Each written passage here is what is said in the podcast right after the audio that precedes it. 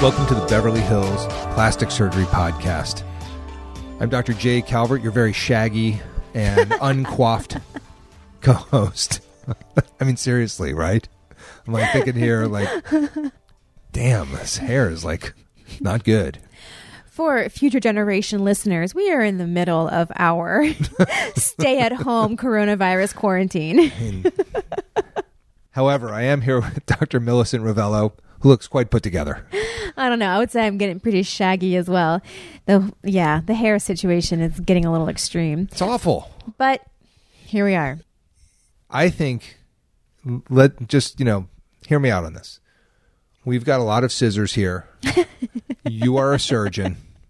You can cut this thing, can't you? Can't you help me? You know, I feel like there is some crossover between plastic surgery and Right? hair cutting. And I think that I could probably do it, but I don't know if you want to be the person that I learn on. Let's let's give it a shot because it can't be worse. it is so bad. Like a I mean, I look like a sheepdog. It's like not good. There's going to be a lot of that, I think, coming out. There's going to be a lot of split ends, a lot of roots, a lot of shaggy eyebrows. There's going to be, oh, there's going to be wrinkles. Like, it's going to be bad. I'm telling you. The, the, the next time when they go through this, they're going to be like, okay, next pandemic, the hairdressers do not get shut down. They are essential They are services. essential. They get issued hazmat suits and they got to cut everybody's hair. You know, that's how this goes. I mean, it's awful. It's like, come on, people. Same with the Botox. And I, I mean, there's going to be some wrinkled people, Oh, for sure. some unfilled, wrinkled folk. Yeah. No, the, the panicked calls are already coming in. Like, when can I come in? When can I come in? it's happening. Well, speaking of wrinkles, today we are going to talk about fat grafting. I love a good fat grafting. I do too. I think fat is the it is just it's it's liquid gold. it is universally helpful for like any of our operations. It really is. Yes. Except rhinoplasty. I don't really use fat grafting a lot in the nose. Yeah, but no, probably not. But in general, fat grafting, I see your I see your wheels working. You're like, wait, no, can I? it it hasn't gone well. I think. And uh, I, I don't love fat grafting for nose, No, but no, no. I love it for everywhere else. Everywhere else, it's pretty darn good. So, what is fat grafting? Fat grafting is pretty much what it sounds like. Fat is harvested from a patient, it's their own fat, and it's harvested through liposuction, which is using tiny incisions, small cannula instruments that are attached to suction or some version of suction, and then you are able to literally suck out the fat. You take that fat, you wash it, you process it. There's a couple different ways of doing that, which we can talk about. And then you literally just inject it right back into the same patient in any area that you need it. Yeah, it's pretty straightforward. Removing fat from one area and then putting it somewhere Sticking else. it into them. It's that age old question that, like, I don't know, most women have always asked, why can't I take the fat from this area and put it into this area? Usually, can. why can't I take it from my butt and put it in my boobs? and now you can.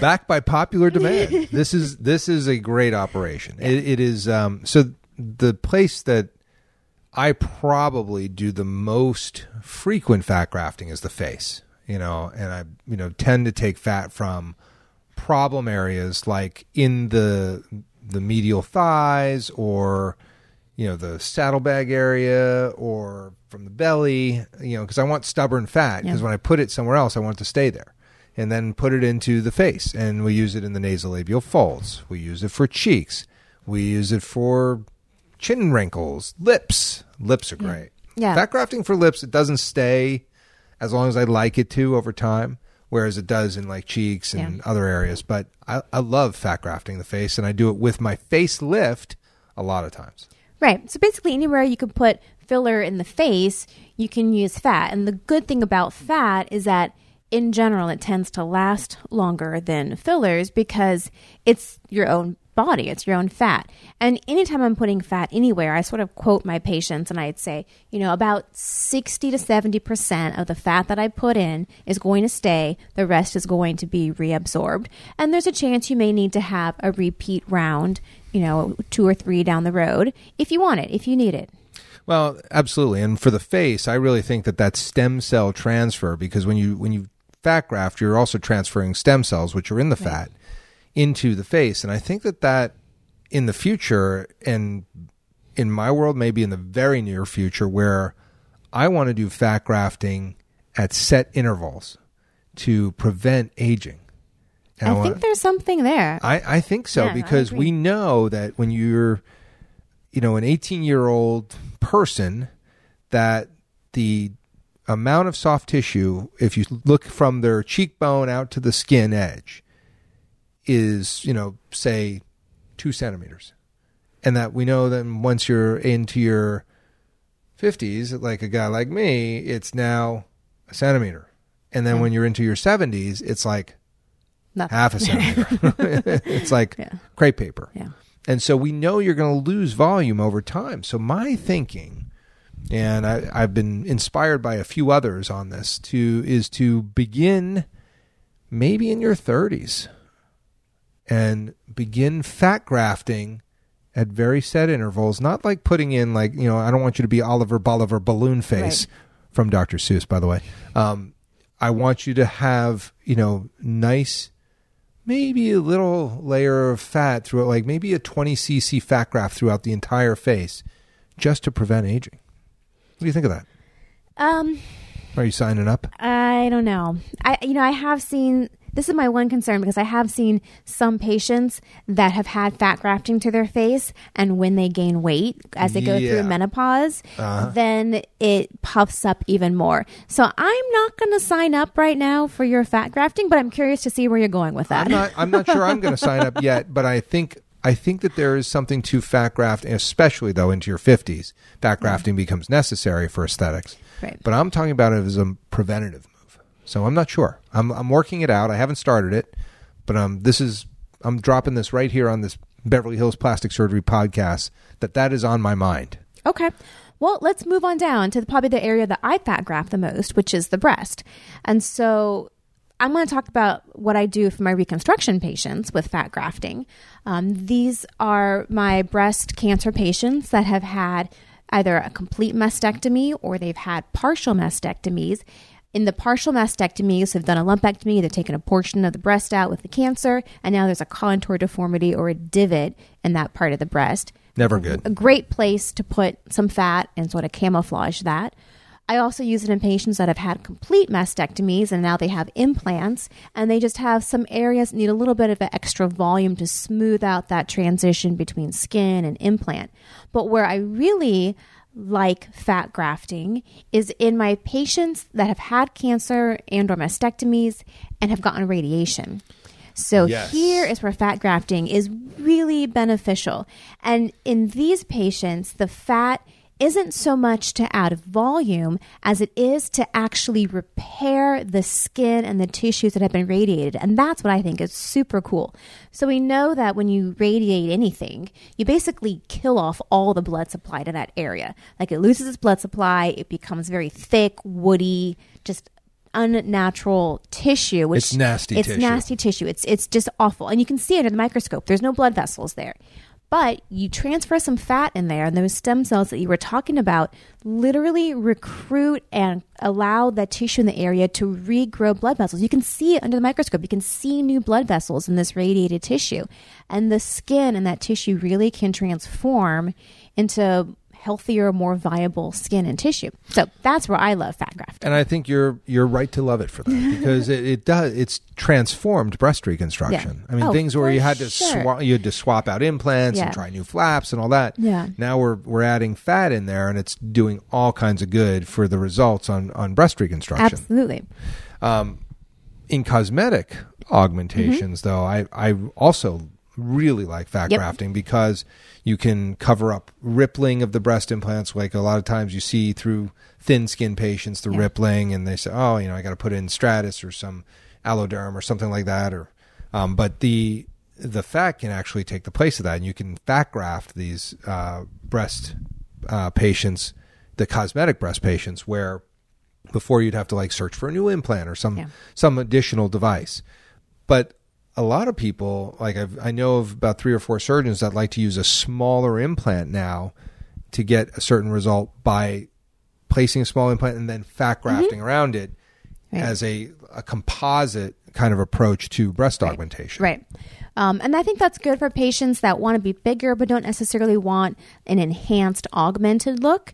So Right. a small implant to give you the volume that you need and then fat over that to give you the more natural look. I think that's a great option. I like fat with my implants, especially in patients that have more of a wider set breast footprint and they have that wide sternum putting it in the center can definitely help with the cleavage and giving a more you know fuller look in the center i use fat grafting in my breast lift patients um, who need a little bit of extra volume. There's just so many different ways that you can use fat in cosmetic breast.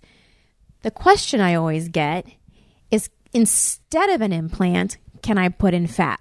And that's where i always start going eh, all right let's let's talk about that. I do that too. I say, I go, "Eh, you can, you you can, but, but there are better options. I, I don't love it for just straight not augmentations. At all, not at all. Um, Well, well, you, you you haven't loved it at all. I got that. But, you know, I mean, I I I'll do it. I mean, if they really want it. yeah, but here's the thing. You're going to need a couple of rounds of it. At least. One is not going to do it for you. Like we said, you're going to lose 30% of it. You're going to need another two, three, sometimes four rounds of fat grafting. And this These- is not an operation for skinny girls. no, like, you got to can't- have you got to fat. Got to You- have some I fat mean, there to give. You have like these, you know, ninety pounds soaking wet, you know, five foot three, you know, model girls come in and say like, I want to do fat grafting. I'm like, Yeah. with what? With what? Yeah. you, you know, No. like you got to have fat. You got to have fat. Right. You got to go eat a sandwich or something. And even with those, you know, two, three, four rounds of fat grafting, I think the most you can really hope for is maybe a, a, a cup increase, an increase from a A to a B, B to a C. Maybe. And you have to have good skin. You can't have any kind of sagging breast. You need to have a nice, tight skin envelope there that can really fill out with the fat. Otherwise, it's just you're not you're not, going to see the effects of it. Mm, mm, No. no way. And you've you've got to have the patience too to go through the several rounds. Yeah. So it's not Yeah. cheap. No, it's not. No, it's not. Just get an implant. So yeah, yeah. Get a small implant. We'll put some fat around We're it. all about the gel Yeah. implants, you know. And, and you know, I just had a patient say, "Do you s- do saline?" We still do saline implants. I'm not crazy about them, but I'll do them because there was a time that's all we had, right. you know, and that was before your time. Yes. you were probably in nursery school at that time, but that's okay. That's fine. Whatever. Um, the saline implants are not my favorite either, but I'll do them. But I, I don't love fat grafting as a primary No. methodology for breast augmentation. No, it's not great. It's not optimal, but it's a good adjuvant It for is. other techniques. And now here's where I have done it. I've been happy with it. If with women who have somewhat sizable breasts without implants and they want the enhancement, so then Okay. you know if they've Sure. aged and they have a they've got a kind of a loss of volume issue that can be pretty effective because then you have the breast shape already they just need a little extra they volume. just need to pump it up and so that's that works pretty dang well yeah, like, I could see that. How do you feel about fat grafting in the neck for people who have really skinny necks? Have you ever done that? I have not done that. I have, and it's actually worked pretty well. Okay. I've had people who are like super thin, um, especially uh, HIV patients who are on meds. Okay. Um, I've done that. They, they just had such thin, you know, it just looked like you could see every Yeah. little muscle and everything. They just didn't like it, and the wrinkles were there. So that that's something to keep in mind. It's it's hard. It's actually a difficult operation. Yeah, because it's really thin already Yeah. and then you're trying to like lay fat in there really nice. But the, you know, thank you, Sydney Coleman, for the Coleman cannulas. You can do it. It can happen.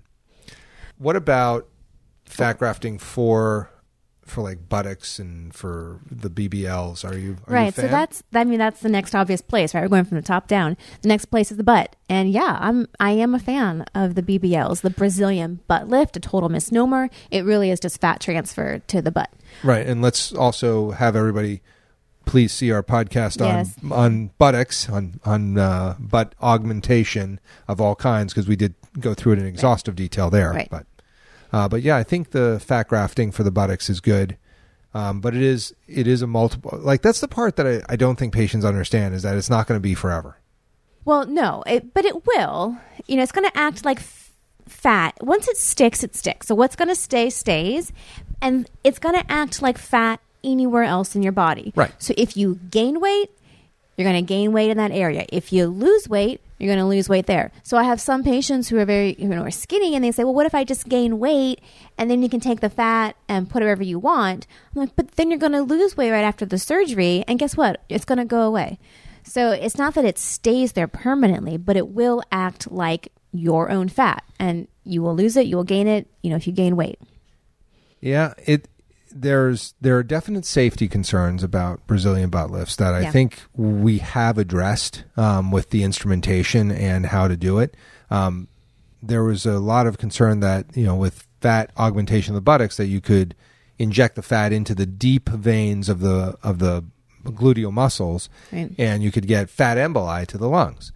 Um, I think by we've changed the instrumentation. We know to stay superficial that now you can do it and it's very safe. I, I can honestly say I've, uh, you know, knock wood, just never had any issues with, with fat augmentation of the buttocks because we're doing all those things to make sure that's safe. And Right. it does look great. If you want a bigger booty, go for it. It works. That's the way to do it. And the same caveat holds true there is you've got to have fat to give. So this is a surgery that's usually yes. better in the medium to larger sized women because they have a little more fat to give. You know, the really thin, fit, healthy women unfortunately are not going to see as much of a benefit because they just don't have the fat. No, you, you need to have, you got to have the goods. Yeah, yeah, you got to. it's true. Now let's so let's transition to the synthetic fat because there is Renuva, which is a synthetic fat. and People do ask about that. Well, is there a synthetic fat that I can use if I don't have enough of my own? Yes, but it's sold in very, very tiny amounts, and that very tiny amount costs a lot of money. So Very it's expensive. great for the face, you know, which typically needs a smaller amount. It's good for the breasts if you have little, small, tiny dimples or contours. But if you're thinking that you can build a whole breast or a whole butt with a synthetic fat, I mean, you're look. I mean, aside from the fact that it would be incredibly labor intense, injecting all these little small aliquots of fat, you're look, you'd be looking at several hundred thousand dollars worth of product. Yeah, I mean that's the issue, and I am a consultant to MTF, who uh, is the supplier of the Renuva. So I want to mention that, and uh, in sort of full uh, disclosure. But I, I really don't use it, so Yeah. I I want to get into it. It's just I haven't had the patient to use it in. Um, and I've seen the results. The results are encouraging. It seems like when you inject this, al- it's allograft fat, so it's cadaver fat. It's been donated, or maybe they just have a donation clinic. Yeah, I think I don't know if it's cadaver, but it's I think it's it- live fat that's been donated. It's been it's like Yeah. so you, like you go in and get liposuction and your fat goes off to the Renuva factory. Um, I'm not sure if they're paying for that. Which does solve the question. I can't tell you how many times I'm in the OR doing fat grafting, and if I'm really struggling to get some fat because I need it and the patient's small, I, I mean, every single person that OR is volunteering. Doc, if you need more fat, I can help you. I can get on the table right now. Uh, Getting fat donors is easy. So generous. I know. Like everybody wants to donate. Like you can do whatever you want with it. Just suck it out for me, and if I don't have to pay for that part, I'm good. It, it, it is true. I mean, getting fat donors is is not a difficult thing, but. The so it's allograft fat, and people say, "Oh, doesn't it get rejected?" Yes, it does because it is. Uh, I think the way that they treat the fat is uh, they detergent wash it, or do they all- they radiate yeah, it? all- I'm not sure how they do it, but basically all the live components, all of the allergenic whatever components have been removed. right. So then, It's a matrix, is what they call it. Yeah. It's a matrix. It's a scaffold that your own body can then come and put down collagen and fat into. right because it because it is allograft fat, it tells when you inject it, it tells you your Tells the body, hey. like, hey, you should be putting fat Yeah. here to replace this, and that's what it does.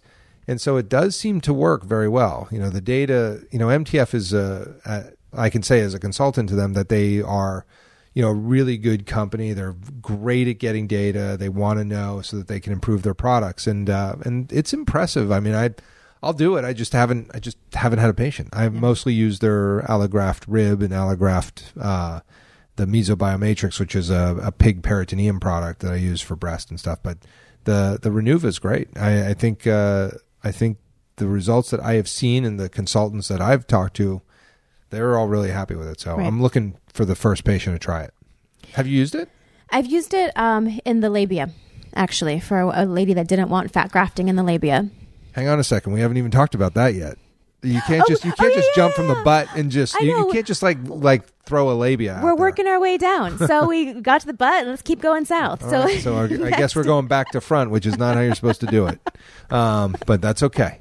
Uh, so this one, yeah, fat grafting of the labia majora. Uh, the labia is great. It's a great option. So this is for women who typically are a little bit older and with age and with changes in hormones, they have lost the volume of the labia majora, which are the outer lips of the labia. And it can be a cosmetic thing. They just don't like it. It makes them feel like they look older in that area. Or it can actually be a functional thing where they it hurts to sit, it hurts to ride a bike, it hurts to do certain things because they've lost that cushioning.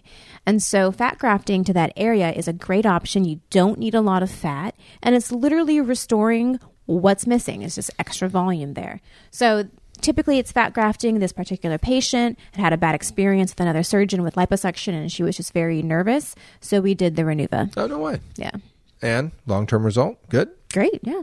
Oh, She did a go. couple rounds. You know, that's the thing. It, it's like fat grafting. and you, it ain't cheap. you need at least two, usually three rounds with the Renuva, and again, not cheap. Cool. What else have you fat grafted? What, what- Hands. You can Uh, yeah, do hands. I, yeah. I have not done fat in the hands. I've done I've done other fillers, but Yeah. I'm sure fat in the hands works Hands well. is great. So again, as you get older and your hands start looking like your grandma's, you get a little veiny, a little bit, you know, fat loss. What it is, it's great. Again, you don't need much. A little bit of fat in between those tendons. You know, you can really plump up and make some youthful looking hands because you want the hands to match the neck to match the face. That's right. You You, know. don't want those. You know, you don't want to have like old man hands and like a you know banging facelift. It's like, yeah, no, Hmm, not something's not right here. That's right. I've used it for a lot of like defects from like trauma or for, like one of the things I fat grafted are these, you know, people get allergy shots. If they have an allergic reaction, they get a shot of steroids in their butt and they get this like, looks like somebody cored out, you know, about the From the tangerine size. Yeah. I remember having to fat graft a few of those things, you know, where the steroid didn't get into the muscle, it was given subcutaneously and it caused a big defect from steroids. So you can fat graft that. Uh, You can put fat anywhere. That's the take home message. Fat is well, you know, it's good for the labia majora, but for the dudes, I've seen some fat grafting to the. of the penis that have been Oh, really bad. I have not so seen that. uh, you can't put it anywhere. Okay, I'm that's just going to true. tell you All right, out of the gates. penis aside, Not good.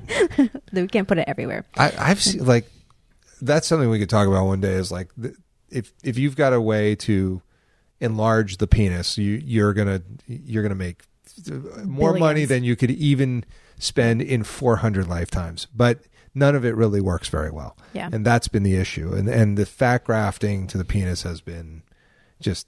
It like just doesn't have any place to go. It No, doesn't. I was it's not say, functional. it's like and that's a whole different unit. It's got it's tight spaces and lots of fat. Yeah, it's You're telling me. So the stuff I've seen, and and I haven't seen a lot of it here in LA because I think it go there are a few practitioners that that goes to. But when I was at the University of Pittsburgh, they come into the university with their disasters that Oh, have been oh, done, and you know we saw like cutting the suspensory ligament and then skin grafting. Like, ah, no, thank you. no, you don't. You don't. That's something you never want to see. Well, I think in general, just talking about general risks of fat grafting, because that's always something we touch on as well. The fat grafting risks are pretty similar anywhere that you put it in the body. Some areas have their own little special uh, increased risk we talked about with the butt. But like we said, you know, expect to lose about 30% of it.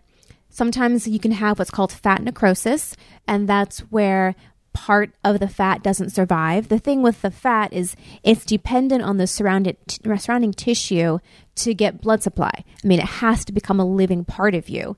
And so if some parts of the fat don't get enough blood supply, Right. then they die. And the way that you see that as a patient is it's usually a little firm area under the skin, a little nodule, a little hard area, and that's the fat necrosis. And it can be painful. And it can be painful. Um, there is the chance of infection, like with any surgery, which is thankfully pretty uncommon. Um, but generally speaking, I would say fat grafting is very well tolerated. Yeah, no, it's a great it's a great technique, and it's all about you know picking the right candidates in the right places and then doing it the right way. Agreed. Well, this is a very very enlightening fatty conversation, and with that, This is the Beverly Hills Plastic Surgery Podcast coming to you from the 90210. The Beverly Hills Plastic Surgery Podcast is brought to you by Rock Spa. This is Medi Spa, located both in Beverly Hills and Newport Beach, providing services such as Botox, fillers, lasers, and all therapy, as well as hydrofacials and all the aesthetic products you could possibly need. It's run by the medical director, me, Dr. Jay Calvert. Rock Beverly Hills is located at 120 South Spalding Drive in Suite 340, Beverly Hills, 90212. The phone number there is 310 777 0496. And Rock Spa Newport Beach is located at 1617 West Cliff Drive, Newport Beach, California, 92660. The phone number there is 949 640 1111.